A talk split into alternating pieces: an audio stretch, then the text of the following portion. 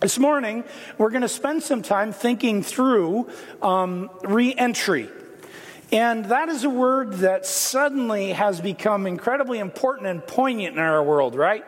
When we think about um, sort of what happens next, we hear both uh, the president and those in federal power. We hear about our governor and those in state power. We hear about um, people who are in county um, positions of authority. That this word reentry all of a sudden gets much consideration.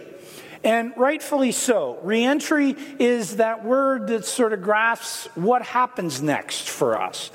And we all don't know what that will look like. What does, um, what's today? Today is April the 20th, something like that? 19th, 19th, 20th? There we go, somewhere in there. Anyway, what is May 1920 look like? What does June 19 and 20 look like? What does it look like for us to gather? Is this room going to be filled again on a Sunday morning? Are there going to be restaurants open for you to sit down? What will it look like for us to walk through different places? Will those masks that some of us have become incredibly familiar with and frustrated by in whatever it is that we do um, when we're out and about, are those things going to still be present or are these things going to be um, a thing of the past? What does it look like for reentry for education? What does it look like in August when our kids are thinking about going to school or maybe not going to school and continuing to do things at their kitchen table? What will happen in the meantime to equip us for reentry? Will there be a vaccine? Will there be the sorts of things that we hope and long for so that things can get back to some sense of normalcy or not?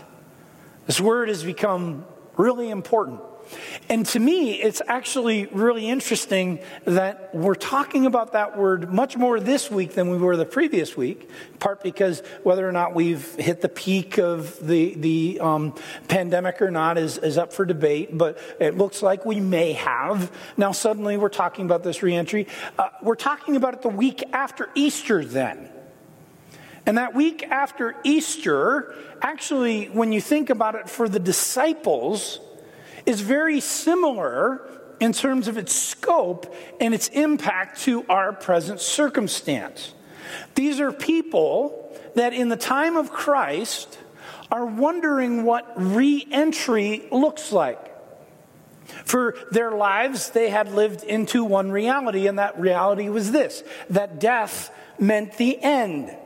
And for the past three years, they'd lived in relationship with their rabbi, Jesus, their teacher, who had taught them many things, and they had been equipped for ministry and supernatural ministry. Many of them had bore witness to things like miracles, things like feeding of 5,000 and 4,000, healing of lepers and those who are sick. They'd bore witness to this. And now, all of a sudden, the week after Easter, all that has changed. The first thing that changed was death no longer is the final part of the story. Christ had beaten death. Not only that, but Christ was no longer with them in the same way during the week after Easter. Of course, he shows himself to them on the road to Emmaus. He shows himself to the women. He shows himself, uh, himself to them in the room, and eventually more so as they return to Galilee. And he shows himself to them on the beach. But this is different now. This is a different context. This is a different world that the disciples are living in. And what is their re entry then into ministry? With the story being changed to one of a teacher who teaches and teaches love and shows love and reflects love to the world around him, to a teacher who does all that and has beaten death. And through his death, all of humanity now has life. They're figuring that out. And so, for us, over this next season between now and Pentecost the time when we think about the pouring out of the Holy Spirit, we want to think more about who Jesus is and what his resurrection and what his changing the story for the disciples and also changing the story then for us. What does that mean? What does it mean for us to think more about Jesus? And what freedom he gives us. That's the word that you're going to hear over and over again. This whole series is called Re Entry. We're free again. We look forward to the time in the weeks to come when we are free, free to do the restaurants, free to gather and worship, free to do go back to work in a normal way. But we also want to think about well, how we're free again in Christ. As we dig into God's word in the book of Hebrews this morning, let's pray for God's blessing and presence on our time. Father, you have given us freedom through the work of your Son Jesus. And we pray, Father, that this morning as we dig into the book of Hebrews, a unique and challenging book in what it teaches us, that we can understand more deeply of who you are and what your work through your suffering, through your humanity, through your torture, through ultimately your arrest and, and death gives to us. What what is it that we receive because of what you have done and how you have known the fullness of your glory? Father, equip us then to be able to live into that truth, that freedom in the world around us in such a way that people can see Jesus in us. Father, equip us to, to that end because you're the only one who can. We pray it all in Jesus' name. Amen. I want you to turn in your Bibles to the book of Hebrews. The book of Hebrews is right near the end of the New Testament. It's probably only about um, maybe 30, 40 pages from the ends of your Bible. It's uh, one of the larger books near the end, and we're going to be in chapter 2, beginning at verse 5. And the first number of verses 5 through 8 say this to us this morning. It is not to angels he has subjected the world to come about which we are speaking. And obviously he's been talking about this earth and this the new creation that has been restored in Jesus. But there is a place where someone has testified what is mankind that you are mindful of them? A son of man that you care for him you made them a little lower than the angels you crowned them with glory and honor and put everything under their feet. In putting everything under them, God left nothing that is not subject to them. Yet at the present, we do not see everything subject to them. As you read this part of God's word, you see very quickly that God has a special place in his creation for humanity. They are unique in all of his creations. He has made them, what does it say? A little lower than the angels. Now, just thinking about that for a moment, I want you to think about the times in the text when angels showed up. We talked about one of those last week at Easter, right? The angels showed up and uh, Mary and Mary and the women were absolutely freaked out because they saw this, this angel in fullness of glory, and it, it, its presence was so much that it made the guards look as dead. Okay? And humans are just a little bit lower than them. Now, even when you think about that shift between humanity and angels, we're we're surprised. We're amazed. We're astounded by the difference. If an angel were to show up wherever you are now, you would probably uh, stand in for sure a little awe and wonder, if not a little amount of fear. Right? I mean, these things are powerful. They are beautiful. They are pure. They are holy. They are these lovely, lovely creations of God that are His messengers. And we're just a little bit lower than them. I want you to put that in your hat for a minute because we're going to come back to that. And the quote that we get here, What is mankind that you are mindful of them? It comes from Psalm chapter 8. And if you know anything about Psalm chapter 8, Psalm chapter 8 is right in the center of a whole series of Psalms. Psalms. It's actually the middle psalm in the middle of all of that. And all these other psalms around it on both sides, I think it's what? It's a total of six psalms on either side, are psalms of lament where humanity and the writer of the psalm is writing about the pain and the suffering of the world around him, and that God needs to come and intervene. And then, right in the middle, you get this Psalm chapter 8, which says, What is man that you are mindful of them? You have made them a little bit lower than the angels. It's a psalm of worship, but that psalm of worship comes right in the middle of a whole bunch of lament, of brokenness, and brokenness surrounding humanity. Humanity is special, we're hearing from these words. And yet, coming from Psalm 8 in the center of all this lament, we're hearing that we're still desperate and we're still broken and we still need the fixing that has to come from somewhere besides ourselves because we can't make it work. One other thing to note it says this in verse 8. It says, um, in putting everything under them, God left nothing that is not subject to them. Yet at the present, we do not see everything subject to them. What is it that is different? What is not subject to humanity right now? Well, here's my thing. We actually celebrated it last week, last week, right? Death is not subject to us. If you went out of this place and you ran your car into a wall at 150 miles an hour, which I don't know if your car would go that, but if you did, you would die. And there's nothing that you could do to control that, and you would then be subject to death until Christ comes. But Christ wasn't. Christ, death was only for a short time, three days. And he has his victory over. That's the only thing in all of creation that God is saying to us here is not subject to us is death. And you're going to see how that works in a moment. Let's continue reading in verse 9. It says this But we do see Jesus, who was made lower than the angels for a little while, now crowned with glory and honor, because why? He suffered death so that the grace of God, by the grace of God, he might taste death for everyone. So the crowning glory of God in Jesus Christ is victory over death, and Christ tasted that for us. The glory of Christ is his victory over death. Hear that.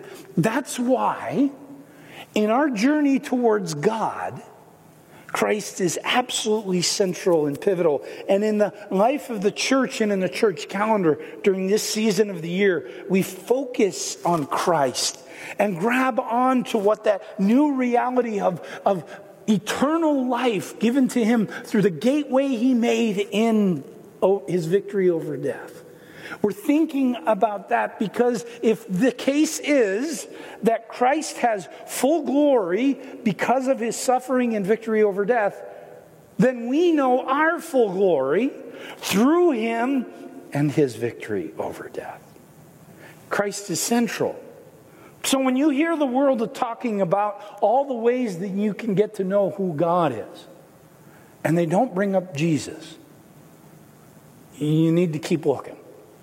You need to keep listening. Because if they're not talking about Jesus, and if you are a person who is seeking the way to life, and you're thinking, I can discover God through nature. I can discover God through other expressions of faith and discover things about who He is through other religions. I'll tell you this you can discover things about who God is.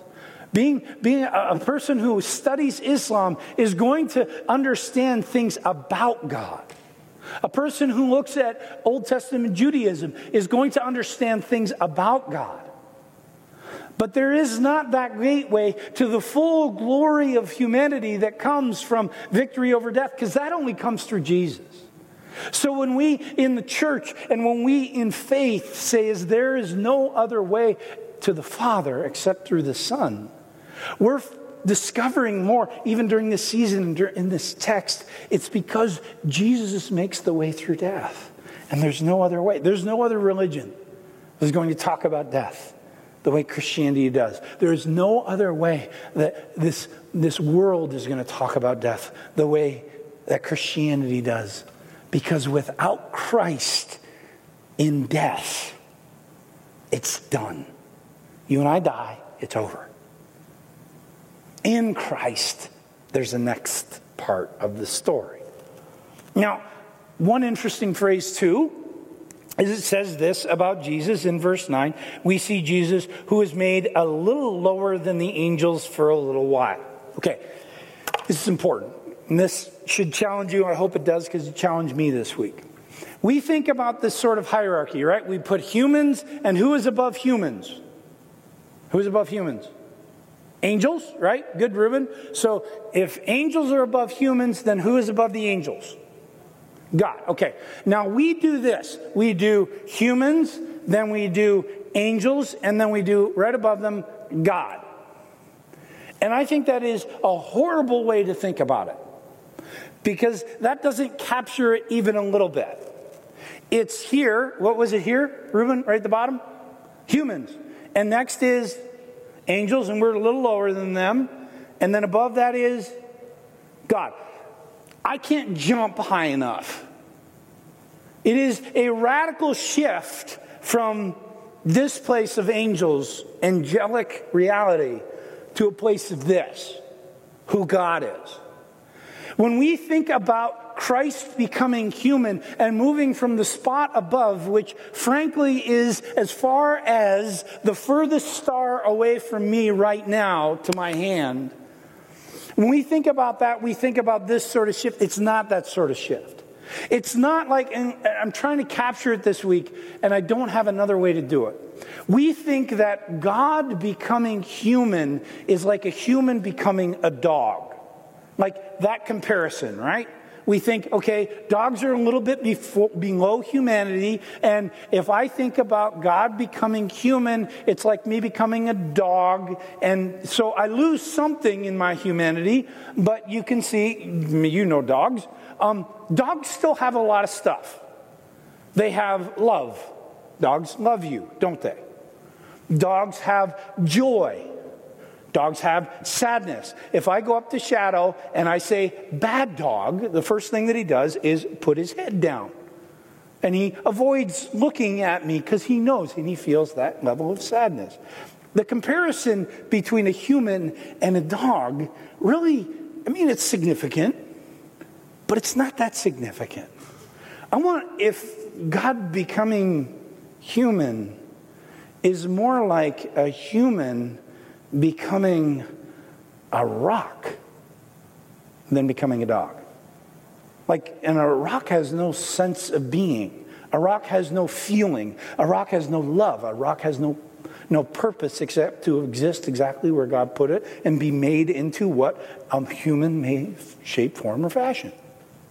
So, for God to submit himself to humanity, and become a little lower than his creation, the angels, is such a submission, such a sacrifice, such a giving up of himself that we should be, first of all, confronted by it and being like, Holy smokes, God, you did this for me. But then additionally, for us to hear, through Christ, we are united with him in his glory. This is not just a little bit of a shift. This is a, radical shift in our reality. When we finally experience the joy of Christ coming again to give us new life and bringing us the reward which He has promised over and over again in His scriptures. Our new reality, our new glory, our new beauty in being united with Him and experiencing the presence of God for all eternity is such a radical shift, we can't even begin to comprehend it. And through Christ, it's been promised. And it's real. And that promise can never be taken away from you. And if that's the case, man, you're free. Woman, you are free. You are free because that's what you know is to come. So, no matter what you're going through here, no matter how hard it is, how challenging, how many burdens you experience, how much suffering you know, no matter what, that's the promise. And this is only a short time. No matter what, in a year, we are going to be thinking about our world very differently than it is now. My guess is we're not going to see the face masks. We're not going to be having, this is going to be a full room. That's just a short time. And I look forward to be able to celebrate that day. But that day that I look forward to the most is a day of celebration that lasts in all its fullness for all eternity because of the way through death that we have in Jesus Christ. That's the gift that God gave us in Jesus. In Christ becoming like us, a little lower than the angels. We are united with him and taken into his presence in the fullness of his glory, which we will for all eternity just begin to discover. That's the gift that we have in Christ. It gives us freedom to live in this world, knowing that we can look forward to that ahead. Verses uh, 10 through 13 says this. In bringing many sons and daughters to glory, it was fitting that God, for whom and through whom everything exists, should make the pioneer of their salvation perfect through what he suffered. Both the one who makes people holy and those who are holy are of the same family. So God is not ashamed to call them brothers and sisters. He says, I will declare your name to my brothers and sisters, in the assembly I will sing your praises. And again, I will put my trust in him. And again, he says, Here I am, the children God has given to me. Okay, now there's a lot here. The challenge that we have with the book of Hebrews is that like every section of text is like this massive theological gold mine. So I'm going to go through a couple things. I'm going to miss some things, but a couple things bit by bit. The first of all, I want to ask this question. It says, um, where does it say it? Uh, suffering. Oh, here we go. In verse 10, it says this It was fitting that God, for whom and through whom everything exists, should make the pioneer of their salvation perfect through what he suffered. And when we hear that word suffered, here's what we often think we often think, okay, right from the time, maybe the Passion Week when he came into Jerusalem and he came as king, and then there were some other things that happened and he started to get tested, and then Judas said that he was going to start to. Um, that he was going to start to uh, he was going to look for a way to betray jesus. And then christ goes to the garden of gethsemane. He gets arrested and then they take him and they begin to beat him and he gets judged and he gets uh, he gets slapped and punched. He gets a crown of thorns on his head. Ultimately he gets condemned crucified. Okay that's his suffering. He dies on the cross. That's suffering. That's such a small view of the suffering of christ because if, again, we're thinking about God's glory in all its fullness, and Christ, for a little while, made himself a little bit of, uh, or a little less than the angels, for us to think about the change from this, and again, my, my hand is not even nearly long enough, to this is suffering. Imagine you were made a rock. Just being a rock if you could have any sort of sense of it whatsoever, would be suffering. You wouldn't be able to walk. You wouldn't be able to eat food. You wouldn't be able to have joy, love, life, experience the fullness of it. Just being a rock would be suffering. Christ simply becoming human, begotten of flesh in Mary, and his father Joseph, in coming into the world in Bethlehem, just that very existence descending from his glory is his suffering. Christ didn't, Christ didn't suffer for a week. He suffered for 33 years, being with us for our sake. Because that's why he did it. He's not simply, it's not simply, he's one of us. It's He redeemed us to be one with Him. He did this becoming lower than the angels so that in victory over death, He brings us up into the glory of God. It's not just Christ descending and saying, I understand this. Yes, He does. He understands humanity, He knows our suffering. But in Christ becoming like us, He can then grab hold of us through His love and His grace to bring us back with him into the fullness of his glory. What a gift. And it's only through Jesus. Let's finish the passage 14 through 18. Since the children have flesh and blood, he too shared in their humanity, so that by his death he might break the power of him who holds the power of death, that is the devil, and free those who all their lives were held in slavery by their fear of death. For surely it is not angels he helps, but Abraham's descendants. For this reason, he had to be made like them, fully human in every way, in order that he might become a merciful and faithful high priest in service to God, and that he might make atonement for the sins of the people. Because he himself suffered when he was tempted, he is able to help those who are being tempted. And certainly that is encouragement, right? No matter what you're going through right now, no matter how difficult the pandemic experience is, no matter what even beyond the pandemic is going on in your life broken marriages, broken relationships, challenges with your parents, challenges with your kids, difficulties at work, financial burdens, health challenges no matter what it is that you are walking through, the promise of Jesus is I know what that's like, and I am with you in it. And so for us to pray, Father, be present, equip me, empower me to what it is that I'm walking through right now. He not only says, I give you my power, but he gives us his presence because he can say, I know what that's like and it's hard and it's a burden and it's a challenge and I've known it, but I also have given you victory over it. Because that stuff doesn't have a hold on you. Your eternity is the glory that comes because I've broken the power of death. I've beaten the devil who has power now. I've taken the power away from him and I hold it for myself. I now own it. And you're one of my children that I love. And your way through me into glory is because I've broken death and I give it to you as a gift. I came here to be like you so that I can bring you into the fullness of this gift of my glory.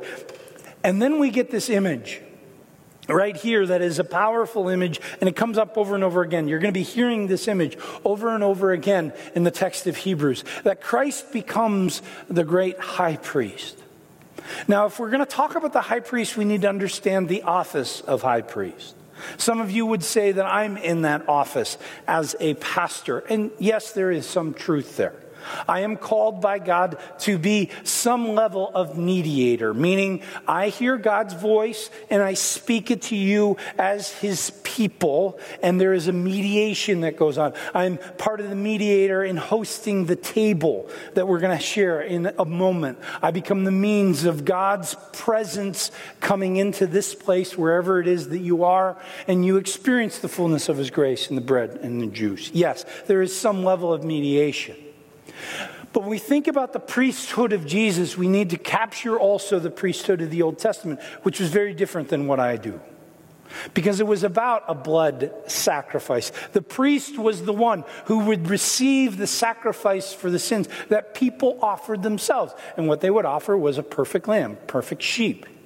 And then the priest would take that sheep and they would butcher it and they would do all the instructions that are, if you're looking for all those instructions, they're in the book of Exodus and also the book of Leviticus. You can find out what it is that the priest had to do. Maybe we should do that here when we all come back. Maybe I should have, okay, you got to bring sheep. We're going to do it in the parking lot. Now, maybe we'll do it on the patio. That way people on uh, Redlands Boulevard can see what happens, right? We'll do some butchering of sheep. I'm sure that will go over well and we won't end up on Redlands Buzz. Obviously, we're not going to do that. But the means of that work of the priest was a way for the person, the people who were offering the sacrifice, to be close to God.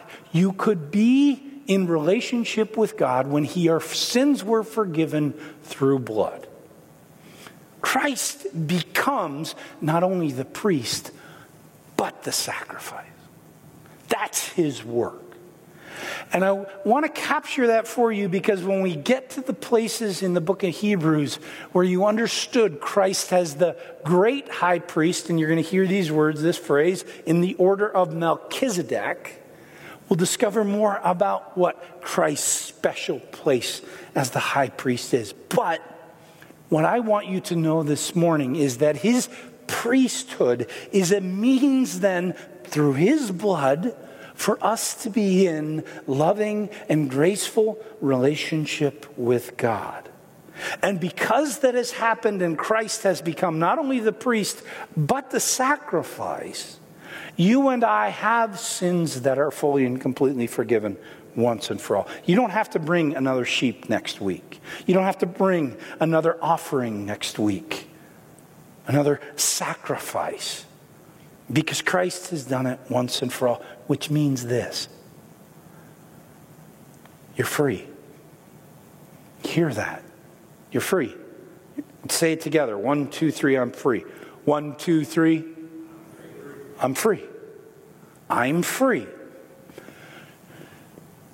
If that is true, and do you believe it's true? Nod your head if you believe it's true. I got a couple around here. Yeah, people actually believe it. Good. If that is true, then death has no power over you. Do you believe that? All right. Then let me ask you this question. It's in your outline. What would you do then if you knew you couldn't be harmed? What would you do in this world? What would you do if you knew that no matter what happened, no harm could come to you? I got a couple things, and I know you're going to think I'm crazy. But it would be an absolute kick if I knew I couldn't be harmed, and it'd be a great crowd pleasing thing. If I could jump off a 5,000 foot cliff and then land on my feet on the ground in a crowd of people, that would be pretty amazing. Not only that, but you'd have the experience of falling 5,000 feet. Now, obviously, that's ridiculous and crazy, no, whatever. But how amazing would that 5,000 feet be? It'd be this experience of going at high velocity, watching the world go past. I'd want to drive a NASCAR and not put my foot on the brake. How amazing would that be? Go 200 plus miles an hour. I would want to, I would want to like go to the depths of the oceans and see some of these creatures that have never been seen before. I would want to try to journey somehow into space if I knew that I couldn't be harmed and try everything and anything to experience all these incredible things. And here's the thing, friends. Although physically, right now in this world, we don't have the promise that we will not be harmed. Spiritually, in our existence, we do have the promise. In Christ, you can't be harmed. Sandy, you can't be harmed. Spiritually, your promise is sure. God has you and He has you forever in Christ. You have the glory that is promised through the open door of death that Christ made. Reuben, that is sure to you in Christ. It never changes. So then, what does that cause you and I to do? What is it that we then live into? If we can't be harmed, then why are we so hesitant in being spiritual daredevils? Right? Being a daredevil would mean I'm the person who jumps off a 5,000 foot cliff, drives a NASCAR, goes to the depths of the oceans, and seeks the exploration of space. But spiritually, if God has equipped me with an eternity that is sure, then why am I afraid? Why am I afraid of sharing Jesus with people around me? Why am I sh- afraid of the rejection of my neighbor? Why am I afraid of that calling that God has put on my life to go and serve Him in this context, in this way, in this thing? Why am I afraid? If you know your eternity is sure, and the promise here is that it is. You cannot be harmed. Your eternity can never be taken away. Your salvation is sure because the door to death is open wide because of the work of Jesus and Him alone. And He is calling you then to go and preach my gospel to every creature. He's calling you then to go make disciples, baptizing them in the name of the Father, and the Son, and the Holy Spirit, teaching them everything that I have commanded you. He is calling you to, in faith, go where it is that He's opened up doors for you to speak the love, the grace, and the hope of Jesus. I think actually, because of that truth, one of the commands repeated most often in Scripture, again, we talked about it last week, is this Do not be afraid. You don't have to be. The eternity is sure. You don't have to be afraid of the present. The eternity is sure. You don't have to be afraid of rejection. The eternity is sure. You don't have to be afraid of the world's condemnation because Christ has said, You're with me and I bring you to me. And that's a promise that can never be taken away from you. Nothing can harm you. Friends, in the week ahead, my encouragement to you is in those places where your fear comes up, where your doubt comes up, to grab onto the promise of the eternity in Christ, assured and beautiful, the fullness of glory that Christ has already experienced and we will someday experience when he comes again. To take hold of that and be reminded this can never be taken away. Why am I so fearful of this? God is good, amen? Would you pray with me? Thank you. Thank you for the suffering that you took on our behalf. Lord, you experienced something of death that we will never know. You experienced being separated from the Father. For you to say on the cross, Why have you forsaken me? For us to hear that and be reminded that that's something that we will never know because of you. Because of the gift of your suffering, of your becoming like us, of you being a little lower than the angels for a little while. We then can know death, but only as a temporary state. We can know that death is there, but it has no power over us. We can know the reality of death in this world, even during this pandemic. But it's not the end of the story, because the end of the story is the fullness of your glory that we experience in union with you for all eternity. Lord, that, may that equip us, not only, not only with joy, but also then with freedom, to with courage and with faith, Lord, in our world around us, to proclaim who you are without fear, because we know our eternity is sure. So, something that we have through you and only you. In Christ's name we pray. Amen.